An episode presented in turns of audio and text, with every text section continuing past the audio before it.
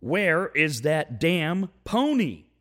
This is the soapbox for the week of August 29th, 2021. There's a famous story about twin five year old boys with opposite personalities that perfectly fits today's times and our seemingly never ending battle to find contentment and calm in today's America. In the story, one of the twins is chronically pessimistic while the other is annoyingly optimistic. The latter of the two seems almost delusionally happy in even the most dour of circumstances. So, in an attempt to dampen his outlook, just to show him that the world isn't always great, his dad took him to a room piled to the ceiling with horse manure. But instead of wrinkling his nose in disgust, the optimistic little punk emitted a yelp of delight as he climbed to the top of the pile, dropped to his knees, and began gleefully digging out scoop after scoop with his bare hands. The father, baffled, says, What are you doing? And the little boy says, With all this manure, there must be a pony in here somewhere. With that as a backdrop, here's an excerpt from an email that the Rad Radio Show received last week. While the note was about something specific, the end paragraph has appeared in various forms in endless emails recently and seems to reflect the mood of so many. Quote, it just feels like doom is all around us right now. It seems like since 2020, everything has escalated so quickly. I don't know what to think or believe anymore. End quote. America is a manure pile right now, and we're far past the point of discussing the difficulty of finding the pony, as most of us seem to have no desire to even believe he's in there any longer. While I firmly stand by my creed that hope leads to despair, we must distinguish between having hope and losing hope, for they are far different things, despite their seeming similarity. Having hope applies to expectations, which will almost always send you crashing upon the shores of defeat and devastation. This form of hope is an intense yearning for something specific to happen. You hope to conquer anxiety or depression. You hope to get into your favorite college. You hope to find love one day. You hope to overcome the pesky problem that's weighing you down. Hell, you hope your football team will just win a Super Bowl. These forms of hope are not only destined to end in despair, but they're also self defeating. Hope vis a vis specific outcomes are paralyzing and worthless. Hopes like these are the epitome of the adage that one should hope in one hand and piss in the other, and see which one fills up first. Hoping to conquer your anxiety is loser talk. Taking active steps towards doing so is the only way to actually achieve the outcome you desire. Having hope is all about anticipation, which is life's ultimate buzz killer. We do this most commonly with first dates, major events, and vacations. We gin ourselves up into a frenzy as we visualize exactly how perfect things are going to be, sometimes going so far as to plan every single step along the way, only to be reminded that life happens and that twists and turns and changes are all a part of life. Even when, yes, you're on your one and only break from life, and the weather was supposed to be perfect today because you planned on it being so three months ago when you booked this trip. Well, decision time. Do you adapt and overcome, or do you do as most and wilt into depression and blame the universe for being so unkind? Hope leads to despair when you hope as a method through which you stop living in the present. That's what hope is. It's the thing that pulls us away from the here and now. We think it's healthy, if not cathartic, but it's neither. It's devastatingly unhealthy. People use hope as a way to distract themselves from their miserable lives by looking forward to whatever the next good thing in their life is or may be, whether it be the weekend, a vacation, a concert, a holiday, or just a dinner out. And when they do that, they put all of the pressure on that event to alleviate all of the suffering that they're experiencing in their day to day lives, which is why those events never live up to the hype. Not only can no event be as good as we make it up to be ahead of time, but once the event is over, those same people find themselves back in their previous reality and more miserable than ever. And so they begin to look forward to the next big thing. And the cycle never ends. And neither does their misery. Hope leads to despair not just because life happens and things go wrong, but also because it does its job. It distracts us from right now. We think that's good because it gets us through, but it's not good. What it does instead is cheat us the day. We miss so much, most of it good, because we're so hell bent on not dealing with our problems and issues. And we only compound those problems and issues by refusing to meet them head on and instead ignore them under the guise of being hopeful. Losing hope is an entirely different animal and far more destructive. Ironically, despair is defined as the feeling of not having any hope left. I believe we have just entered into hopeception.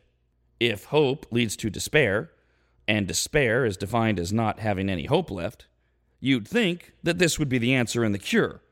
Lose all hope and never feel despair, for despair is the absence of all hope. What kind of insanity is this? Well, it's actually, as most things in life are, quite simple, and far less complicated than we humans make them. Having hope, as it relates to things that haven't happened yet or are out of your control, in the sense that you childishly are wishing upon a star that things will go or turn out well, is a recipe for a doomed life. Meanwhile, a doomed life is one in which you have lost all hope. What do you mean that's not simple? Okay, let's try it this way. We use hope as an escape slash distraction from our daily mundane lives. Right now, today, it seems and feels as though pretty much everything in all directions is so overwhelmingly negative that we need to be distracted just to maintain our sanity. The pandemic never ends. Floods and fires rage, hurricanes pummel, American soldiers needlessly die, inflation soars, racial tensions boil, stores are out of more and more. It's taking months to get furniture and appliances, and everyone is pissed off at everything, and most notably each other. Because of that, we do what we can to escape, which is healthy and understandable.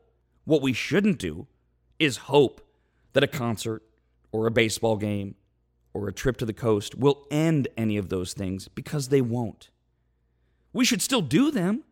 We just shouldn't give them the unattainable goal of alleviating our burdens and worries, which brings us to losing hope.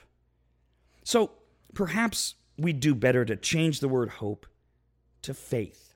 When needing to escape from the endless daily barrage of horrible that is 2021, we hope that an event will make everything all better. And that's what leads to the despair of leaving that event and still swimming in the toxicity of reality. When trying to find hope in all of this ending, we realize that it's just too much and it's never going to end. And we lose faith. We lose faith in ourselves, each other, our leaders, our institutions, and perhaps, most notably, we lose faith in whatever we placed our ultimate faith in to begin with. For some, that's God. For others, it's humanity, the universe, or a belief in a basic premise that everything will work out. In fact, that's what we all have hope and faith in. Everything will work out. But with all evidence to the contrary every day for the last many days, we're all losing hope and faith. And with that come the truly asinine, fear based proclamations involving martial law, civil war, concentration camps, and a literal end to our existence as a country. Seriously? This is how it ends? This is how the greatest country in the history of the planet Earth dissolves? Not likely. But without hope and faith, absolutely. And that's the irony. It will be that so many of us lose faith in America and Americans that will end America. This country has been through far worse than what we're experiencing now and has not only survived, but thrived. Does it seem dark and insurmountable right now? Absolutely. Does it feel like we're being gaslit endlessly? You bet.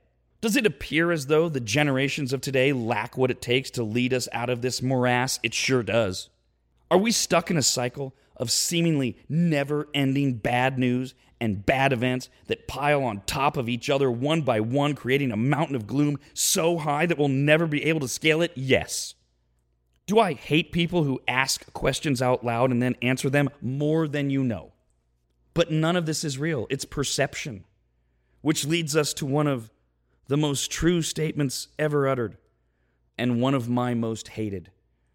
Perception is reality. No, reality is reality. You can perceive that I'm lying to you, but if I am telling the truth, you're just wrong. And yet, I can't do anything to change your reality because your perception is your experience. And therein lies the cause of and solution to all of our problems. People need to change their perceptions. Life isn't that bad. In fact, in America 2021, it's still better than any other nation on earth by far. There isn't even a close second, despite what various media outlets and college professors will tell you. We're as free as we can be, even though we're less free than we've ever been. We're more free than anyone else, even though we should never gauge our success on the failings of others. We have more access to more stuff than anywhere else on earth, and our worst days are better than the rest of the world's best days. This isn't about America, though, it's about you and me and each of us. Despite all of the wonderful platitudes about democracy and voting and doing your part, none of us individually can make much of a difference. And those of us who could are living too great of a life to try. So, my apologies. What we can do, God help me, I'm going to quote a millennial phrase, is live our best life. Control what you can control and stop with the endless Eeyore act. This'll never work. It's old and it's tired. And there's a reason that Eeyore is a jackass because so are you. The pony is in there. Believe it and go find it. Just don't get your hopes up.